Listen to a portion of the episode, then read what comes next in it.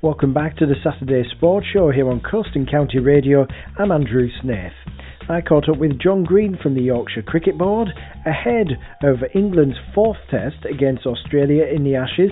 The Ashes are gone, the series has gone, and uh, we're all a little bit down as England fans. I asked John what he would do ahead of that fourth test in Sydney.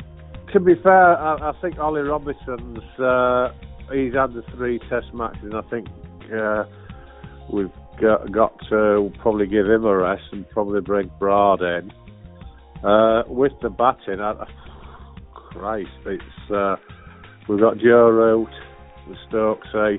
Again, it's the top order. I think you just probably got to leave Zak Crawley uh, in Milan. Uh, uh, Lawrence has probably got to come into it somewhere along the line.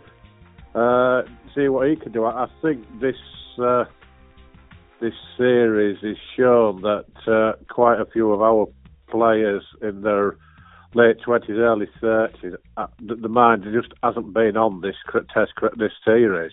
Mm. So I would probably suspect that Jos Buttler and Jonny Bairstow they'll be the end of their uh, test careers. Uh, they'll, they'll, go to the white ball game.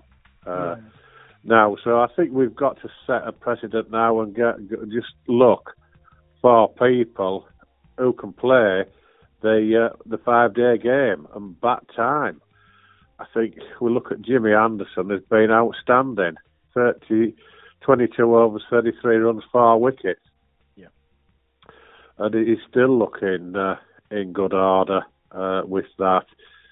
I think uh, obviously we, we can't help not having Jofra Archer there to work fire back, but I think if Jofra can get fit again, he's only going to be playing T20 cricket, possibly 50 over cricket. I don't think he's uh, his body can uh, survive the four day game. So we've we've just got to look uh, at that. So Lawrence needs to probably come in.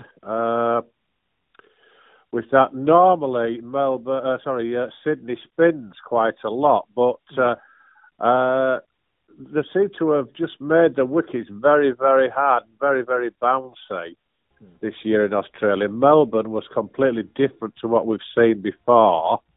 And it was horses for courses, really. Their bowlers came in, did a set plan, and uh, true to our word, Joe Root got 50 and 28 and nobody else uh, performs. That's John Green of the Yorkshire Cricket Board. I do hope we're catching up with John after a famous 50 victory this time next week. Who knows? Uh, we will have the latest weather forecast after this from McFly.